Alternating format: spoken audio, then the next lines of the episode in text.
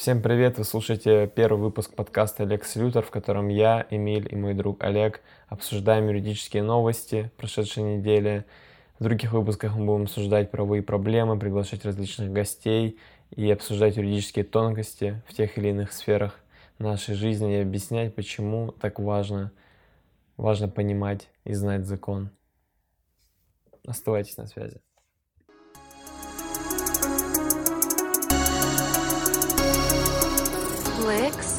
Is that really you? Of course it's me, twit.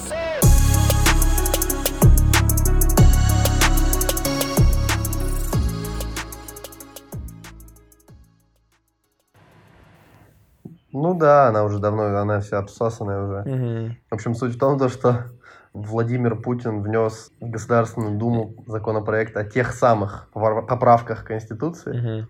не тех, которые у нас начали приниматься еще в июле. Например, об ограничении возможности внесудебного изъятия детей из семьи, да, это было в июле. Такая э, инициатива внесена в Госдуму еще. Вот сейчас наш, так сказать, в кавычках, бешеный принтер, как называли Госдуму раньше, Да. дошел до того, что уже начали принимать сущностные поправки. Одна из таких, например, то, что они предоставили право президенту и только действующему, но и бывшему, соответственно, лицу, имеющему статус президента, э, становиться Ну, пожизненным сенатором. И кроме того, отдельно такую техническую правку, наверное, Владимиру Путину так больше нравится, они полностью заменили все формулировки члена Совета Федерации, именно, то есть верхней палаты парламента Мгм. нашего, на сенатор. Теперь это все называется сенатор. М. Это Это что очень- за западные выражения такие? Да, да, западные римские скорее. Очень, да. Ну да, нравится. да. Вот, Что Владимир Путин, мне кажется, не готов быть членом Совета Федерации, он готов быть сенатором. Ну, а может Мне быть, кажется, идея- наоборот, должно было быть что-то более русское такое. ну, может быть, как в книге э, Сорокина «Дни опричника», когда там... э, Как- альтерна- Ты не знаешь «Дни опричника» книгу Нет. Сорокина? Нет. В общем, очень крутая книга, я прочитал ее буквально месяц-полтора назад. Ее идея сводится к тому, то, что она описывает альтернативную историю развития современной России. То есть она пошла не по пути Мгм. какого-то там западного мира или капитализма, а она пошла по идее того, то, что они построили гигантскую стену, огородились от Европы и стали развивать исконно русские э, традиции, которые были свойственны еще для, для времен Ивана Грозного, например, вот именно царские, до Петра. И там, Мгм. например, у, там во главе государства стоит, условно говоря, э, гос- государь они его называют, как Ивана Грозного тоже называли, например. И у него есть свои опричники, которые на свой мерин вешают э, голову собаки и метлу. Аналогично тому, как это делали опричники э, Ивана Грозного. Ну, очень смешная книга, на самом деле. Не все, конечно, понятно в ней, много каких-то отсылок э, у Сорокина, которые, например, лично я не могу сходу понять, но очень забавная книга. Вот, и там как раз все сделано на старорусский вот этот вот манер. Там есть... э, ну, там, там современный мир, у них, то есть, мобило, они называют телефон свой мобило и так далее. У них там мэрины, они на мэринах ездят, но все именно вот Ну, короче, с- старорусский, да, очень смешная книга. Сатира, да, такая получается? Да, да, сатира. Очень, очень забавная книга. Я не знаю, как там... Ну, он, правда, написал ее в 2006 году еще. Она оказалась, мне кажется, во Мгм. многих местах пророческой, учитывая, что у нас сейчас происходит государством, говоря про этот пакет мер, например, Путинской Конституции, то, что, по сути, у нас квазимонархический строй закрепляется, да, и была внесена как раз та самая Мгм. поправка, которая позволяет президенту обнулить, условно говоря, да, свой, э, свой срок во главе государства с, с, с изменениями в Конституцию. Ну вот, таким образом у нас Путин э, может править дольше, чем многие цари даже, которые были, которые правили не в силу каких-то выборов, а в силу э, права рождения, да, по праву рождения, как монархия свойственно. В общем, интересная очень Мгм. книга, она очень здесь вспоминается в контексте этой, э, этих поправок и тех законопроектов, которые непосредственно на этой неделе То есть были. В этом плане она такая правительская получилась. Да, она получилась очень правительская, но, естественно, она гиперполизированная. Мгм. Но если послушать некоторых наших э, сенаторов, так сказать, и э, членов Госдумы, то она, в принципе, недалеко ушла. Например, э, конкретно на прошлой неделе, 18 ноября, приняли законопроект о верховенстве Конституции России, и, в принципе, правопорядка российского Ну, международными над, актами. Да, над международными актами. Это, в принципе, тоже соответствует какой-то, я не знаю, вот этой вот линии об анти, антизападной линии наших законопроектов и наших чиновников. Какое-то противопоставление. Борьба с антироссийскими силами. Да, да, да, да, да. То есть именно под таким соусом. Но в принципе у нас и решения СПЧ в принципе не исполнялись уже определенным определенное количество времени не так, Мгм. с выплатами задерживают и так далее. И некоторые э, решения СПЧ в принципе считают, ну, закрывать глаза на них, да. По-моему, там по делу Юкоса было очень э, громкое решение СПЧ, которое отказалась Россия исполнять. Вот. Ну, помимо того, что были внесены те самые законопроекты о поправках, были еще внесены, например, такой законопроект, как законопроект по цензуре российских СМИ в YouTube и Facebook. И звуч- ну, сообщили э, все ведущие СМИ об этом, и, в принципе, еще самого законопроекта нету в Госдуме, по-моему, я его не видел. Да, Да, там что-то было, что он сначала будет обсуждаться, грубо говоря, на нулевом чтении да, да, с экспертами. да. Будут там. Ну, на самом деле, не знаю, мне кажется, стоит ожидать в скором времени появления, наверное, канала РКН на Ютубе. Как с Телеграмом в итоге все закончится. Ну, РКН интересно. такой, ну раз смотрите Ютуб, мы заведем канал.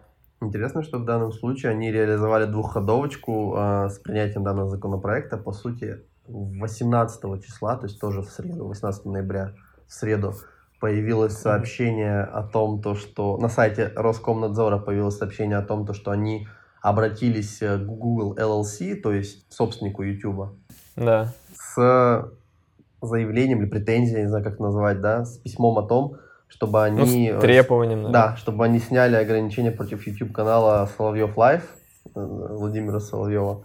Вот, и, говор... и Да, да, да. тем, то, что с октября эти видео перестали попадать в тренды YouTube, хотя раньше, хотя ранее это происходило регулярно, такая цитата. Вот, и они э, это как раз-таки сравнили с попыткой ограничить распространение материала э, популярного российского СМИ, и уже на следующий день появляется сообщение о том, то, что существует такой законопроект по цензуре российских СМИ и YouTube, и Фейс- э, Facebook, да.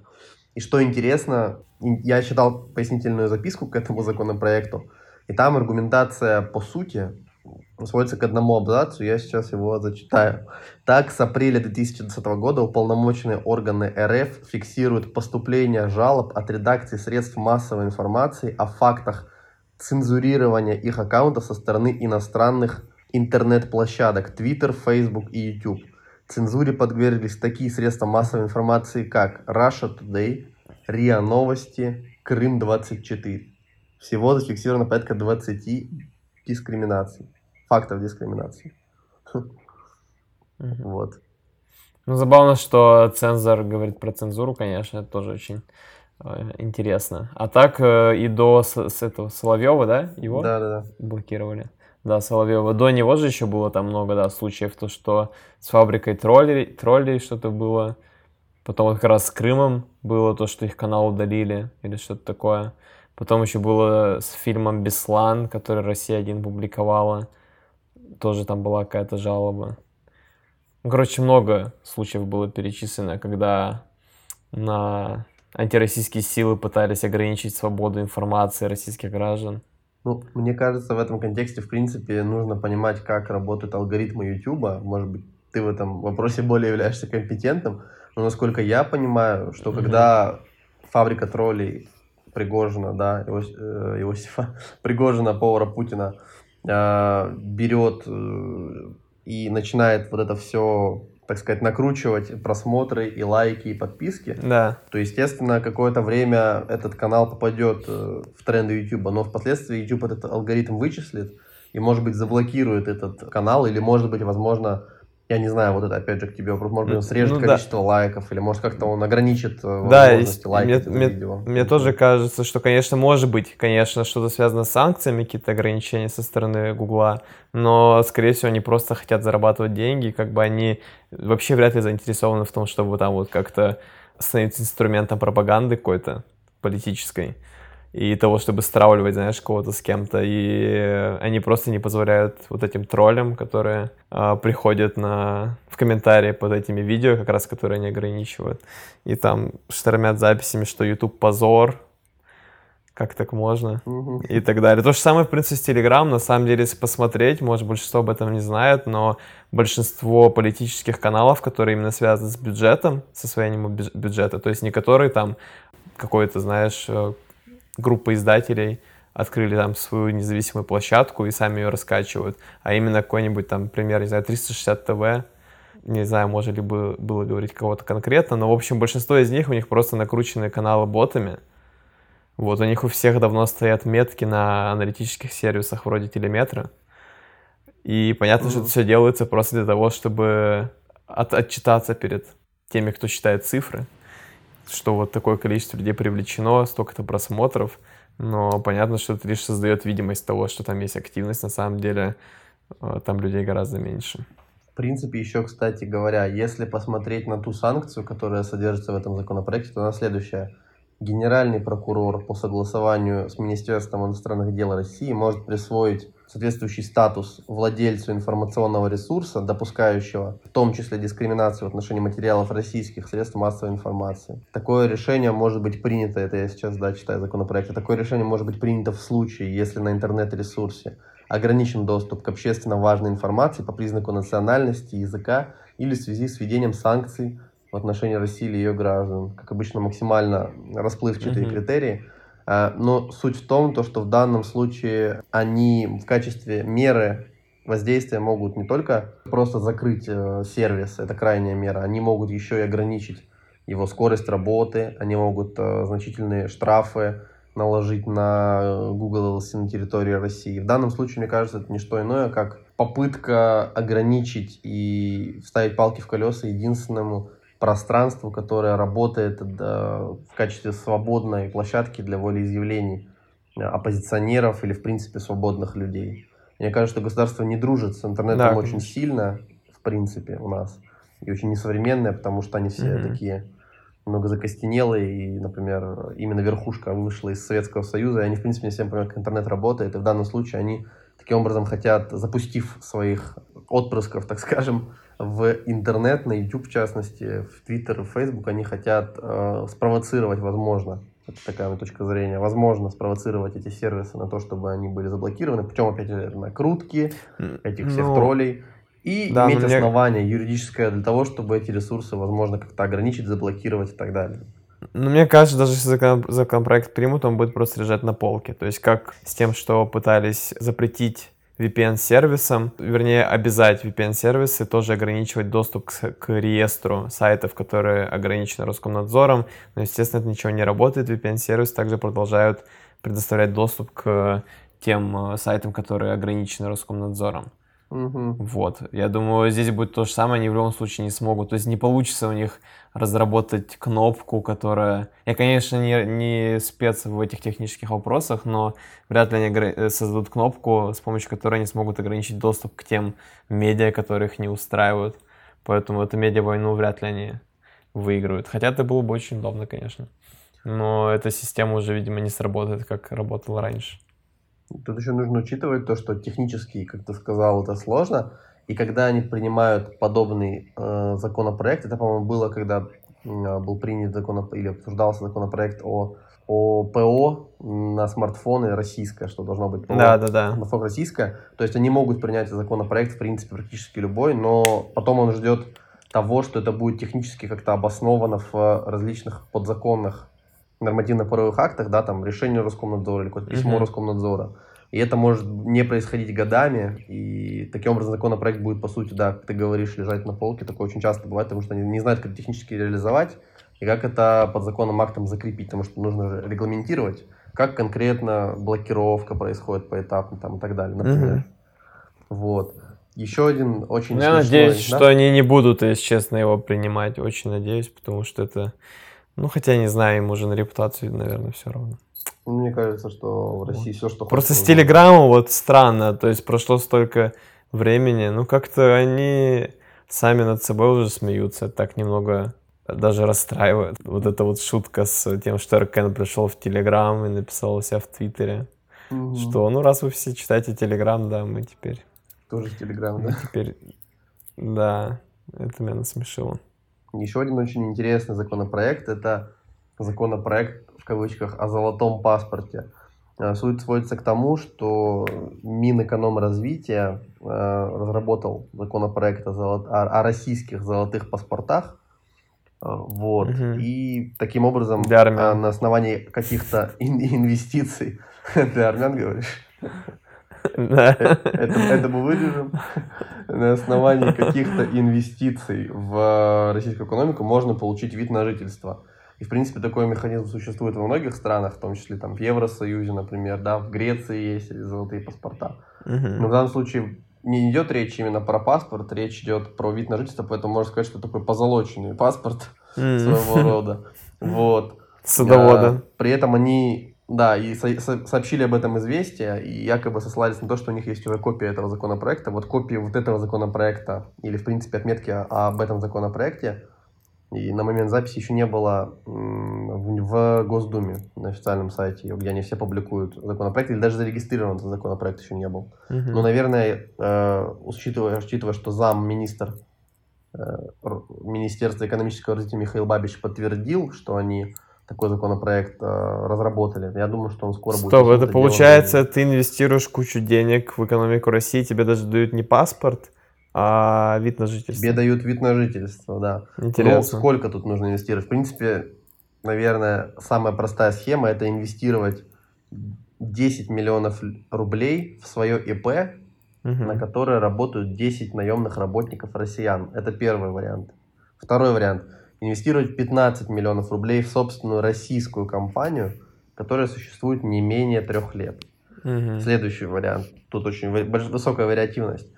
А, Инвестиции в 15 миллионов рублей в российскую компанию, не обязательно свою, существующую не менее трех лет, с 25 и более работниками, уплатившую минимум 6 миллионов рублей налогов. Видимо, за налоговый период они имеют. Или, или совоку- совокупно, наверное, совокупно. Наверное, Непонятно. совокупно, да. Вот. Да, да, судя по, по сумме. Инвестиции в российскую недвижимость или гособлигации не менее 30 миллионов рублей за три года до обращения. Мгм. Инвестиция в 50 миллионов рублей в собственную иностранную компанию, работающую в России не менее трех лет. А кто, как думаешь, целевая аудитория вот этого вот? То есть кто, кто может обрадоваться этому закону и такой, е, надо накопить денег, инвестировать в свое ИП, например, Ну, 10 миллионов. Тут, Это ну, тут, тут нужно, в принципе... другие страны СНГ, я не знаю, или откуда? Кто это может быть? Ну вот да, в принципе, есть же рейтинг, э, так сказать, силы, я не знаю, как в кавычках назвать, си- силы паспортов мира, э. Хенли паспорт индекс. И вот Россия там в пи- 50-е места занимает. Суть этого паспорта... э, Это в смысле, паспорта, как- этого какие рейтинга. бонусы дает паспорт э, страны, в которой ты Да, да, проживаешь, да, а по то есть, каким А, критериям? Там, там главный критерий, там главный критерий, э, в какие страны ты можешь въехать, там, условно говоря, без визы. М, И вот, да, вот такой, такой критерий, то есть на первом месте там в топе стоит, по-моему, ну, одни из топовых мест занимает паспорт США, естественно, Японии. Вот, Россия занимает 51 место, ну, по-моему, 51 да, занимает. Поэтому Россия, российский паспорт, он довольно ограниченный. Говоря о том, для кого это может быть интересно, Те, кто ниже и 51. Этот законопроект, этот законопроект мы на данном этапе еще не видели, но здесь не идет речи о том, что они проверяют источник тех средств, которые ты инвестируешь в российскую экономику. Соответственно, насколько я знаю, когда в Греции ты покупаешь золотой паспорт, да, то ты платишь там 250 тысяч евро, ну, около 20 с лишним миллионов рублей, но при этом он, по-моему, если я не ошибаюсь, могу ошибаться, распространяется на всю твою семью, и, соответственно, вы имеете безвизовый режим со странами ЕС. То есть вы можете э, въезжать свободно в страны ЕС. Наверное, это выгоднее, чем платить там 10-15, там, сколько-то миллионов рублей и, и иметь вид на жительство в России, чтобы никуда не иметь возможность поехать, да, Мгм. кроме там, некоторых стран. А, И таким образом, мне кажется, что это будет интересно для различных африканских э, диктаторов, э, которые добывают деньги с помощью коррупции, трафика, возможно, каких-то запрещенных веществ. То же самое для стран Средней Азии и так далее, потому что главная отличительная особенность этого законопроекта, как он сейчас выглядит, да, то есть это, по сути, новость, которую мы видим, это даже еще не законопроект. Здесь ничего не говорится о том, что они исследуют каким образом эти источники были, доб- ну, эти денежные средства как- были добыты из каких источников. В то время как э, греческий, например, там, э, получение греческого паспорта и жительство этого требует. Более того, у меня был один проект с Великобританией, когда я работал, Мгм. и там э, нужно было заключить один договор с э, британской юридической фирмой, просто на услуги, да, юридические. Они э, попросили за- пройти процедуру K, KUC, не путать э, с KFC, вот. Э, Know your client расшифровывается. Know your client, суть которой в том, что ты полностью отчитываешься, кто ты, что ты, прикладываешь паспорта, откуда деньги, как там, все. Специальное приложение есть, которое ты скачиваешь, там оно твое лицо даже каким-то образом обрабатывает. То есть у них все очень с этим строго. И, конечно, никакие, если деньги добытые преступным путем или каким-то серым, да, по серым схемам, они не принимают. Они не могут этого принять. И таким образом этот э, закон рассчитан на именно вот такой вот контингент различных околокриминальных, возможно, серых или коррупционных э, элементов, которые, соответственно, получают доходы из этих источников. Вот. Идейный закон, конечно, идейный. Да, закон очень идейный. И это первый в истории России э, какой-то аналогичный да, закон. Вернее, это первый в истории подобный законопроект, и аналогичных до этого не было никогда, э, в соответствии с которыми бы либо вид на жительство, либо паспорт выдавался на основании чисто экономических каких-то критериев. Ну Да, очень интересный закон. Вот. Ну, будем смотреть. А он уже внесен, 105 забыл, он сейчас внесен уже. Или он пока Уже разрабатывается? внесен?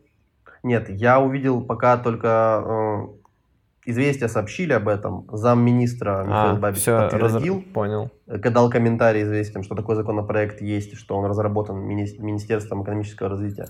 Но Мгм. когда я смотрел, это, готовился и смотрел э, в, на сайте Государственной Думы, он еще даже не зарегистрирован, этот законопроект, то есть они его пока не отправили. Сначала он регистрируется, потом он уходит на... Ну, у них столько комитет, дел да. сейчас, они, я думаю, не да, успевают. они заняты, они заняты поправочными, да, законопроектами, конечно. же. Следующая неделя, наверное, тоже будет такая, залпом буду выстреливать.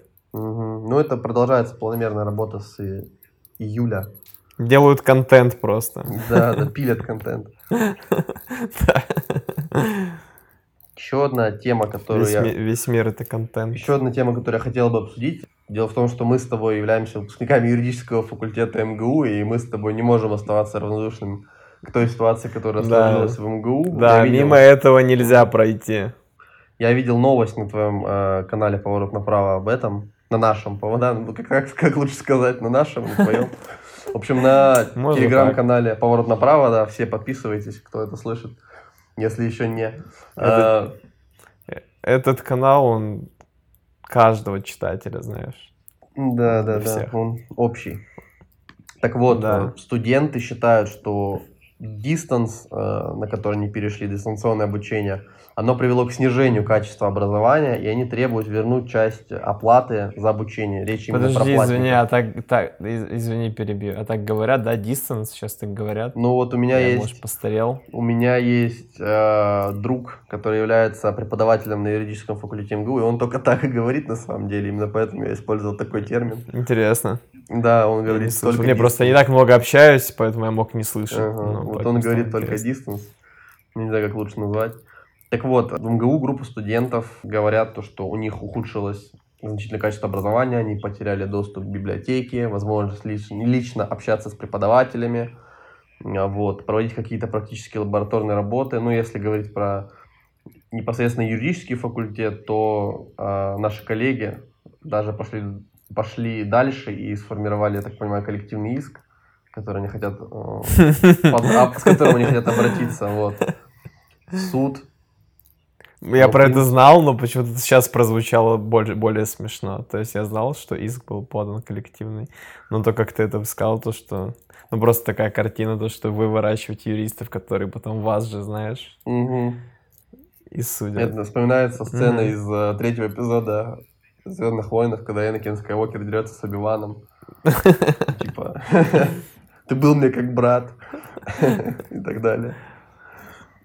Вот. Ну и, в принципе, то, что сам, сам, сама дистанционная э, форма образования, как она была устроена в МГУ, она работала довольно корявенько, э, технические сбои происходили и так далее. То есть, э, мало того, что сама по себе дистанционная система образования не может заменить очную, так сказать, или как физическое присутствие, да, оффлайн как это говорят, так еще и, в принципе, она технически очень плохо работала. И вот появились в различных СМИ сведения, то, что хотят они получить студенты скидку 50%, как минимум, они рассчитывают на это. Но вот с точки зрения именно практики моей юридической, я бы сказал то, что... Я бы на их месте говорил не о том, то, что это как-то хуже или в меньшем объеме оказана услуга по образованию. Я бы на их месте вообще говорил о том, то, что в данном случае услуга в принципе не оказана, потому что у них, mm. ну, здесь надо опять же смотреть их договор, то, что у них э, договор на образовательные услуги непосредственно, и он как-то, наверное, детализирован, но в данном случае, мне кажется, невозможно сравнивать между собой э, образовательный процесс и дистанционное вот это вот обучение, потому что суть образовательного процесса, она же сводится не только к тому, чтобы просто рассказать материал, сводится к тому, что преподаватель чувствует аудиторию, он какие-то ораторские навыки подключает, психологические, педагогические, он чувствует студентов, как им преподнести материал, как конкретно его разжевать, так сказать, да, как подать, в какой последовательности и так да. далее. И все это очень тонкая, на самом деле, психологическая работа, которую почему-то многие люди, которые пытаются или там имеют какое-то мнение об образовании, недооценивают. Не зря же у нас есть педагогические вузы, которые готовят педагогов, которые, например, впоследствии могут преподавать в младших классах наверное, каждый взрослый, да, или большинство взрослых, многие взрослые могут ту информацию, которая начальным классом преподается, взять и просто, ну, рассказать. Но здесь вопрос в том, что этого недостаточно для того, чтобы осуществить образование. Нужно это как-то mm-hmm. таким образом преподнести, провести, проведя эту тонкую психологическую работу, чтобы обучаемый воспринял это, понял это и так далее. А когда ты обучаешься на дистанционном обучении, получается просто акт передачи информации от преподавателя к студенту, а дальше он сам должен этот массив как-то обрабатывать, укладывать, укомплектовывать. Ну и, наверное, его закидывают различными дополнительными материалами, типа презентации и так далее. Это, наверное, не совсем э, правильно. И здесь, мне кажется, само образование неприменимо. Это просто какое-то, ну, действительно, передача информации получается. Вот. А тебя еще и решают возможность посидеть на лекции с кем-то там, пообщаться между ну, да. парами тоже время как-то ну, интересно соци... провести. Да, да, социализация. Ну, там социализация, сходить... наверное, не имеет отношения к, это, к нарушению договора образовательных услуг. Ну да, но все равно я просто представил то, что я бы расстроился, если бы у меня так было. Ну, угу. мне так кажется. Ну, в общем, в данном иске, если рассматривать его перспективы, то здесь э, важный, самый, самый важный вопрос – это насколько, в принципе, обучение на, дист... на дис... дистанции, опять скажу это слово, как бы оно не звучало коряво, соответствует федеральным государственным образовательным стандар... стандартам, так называемым mm-hmm. ВГОС. Так вот, э, в пункте 3.4 этого ВГОС для юристов по направлению юриспруденции написано, что при реализации программы бакалавриата организация, то есть образовательная в данном случае МГУ, вправе применять электронное обучение, запятая, дистанционные образовательные технологии – Вопрос, mm-hmm. опять же, в каком объеме она это вправе делать и как сформулированы договоры студентов, платников в юридическом факультете, или, в принципе, в любом, наверное, да, факультете МГУ, потому что я думаю, что соответствующая поправочка есть почти в любом стандарте образовательном, не только для юристов. Вот. Так, в итоге-то это вроде же в итоге закончилось тем, что все-таки, ну, несмотря на пункты, которые ты привел, и там возможно, что в суде бы это ничего не сработало, выплатит же в итоге э, деньги студентам, разве нет? Ну да, Садов, Садовничий, да, предлагал выплатить, по-моему, 30 миллионов, но не, то, не только этим студентам, но, в принципе, всем студентам, которые пострадали да. из-за пандемии, например, уехали домой там или общежитие кто, да. Но mm-hmm. эта история еще не получила развития, непосредственно связка этих двух э, историй, коллективный иск и инициатива Садовничего. А, ну вот, я, да, я зашел, увидел на поворот направо. Я как раз забыл, угу. что он выплатит по 10 тысяч рублей бюджетникам, а платникам угу. надо помочь и оплатить билеты тем, кто из-за карантина уехал домой. Ну да, это не 50% скидка, конечно. Угу. Это такое. Так, ну, в общем-то, запись этого подкаста завершилась на обсуждении новости, связанной с коллективным иском от студентов МГУ. Этот выпуск будет опубликован в Телеграме, в SoundCloud и в дальнейшем на остальных платформах, которые поддерживают публикацию аудиоконтента. Чтобы следить за новостями, вы можете подписаться на телеграм-канал «Поворот направо» и также отдельный телеграм-канал, посвященный конкретно этому подкасту «Лекс Лютер». Ссылки будут в описании к этому выпуску. Спасибо, что послушали до конца. Хорошей недели.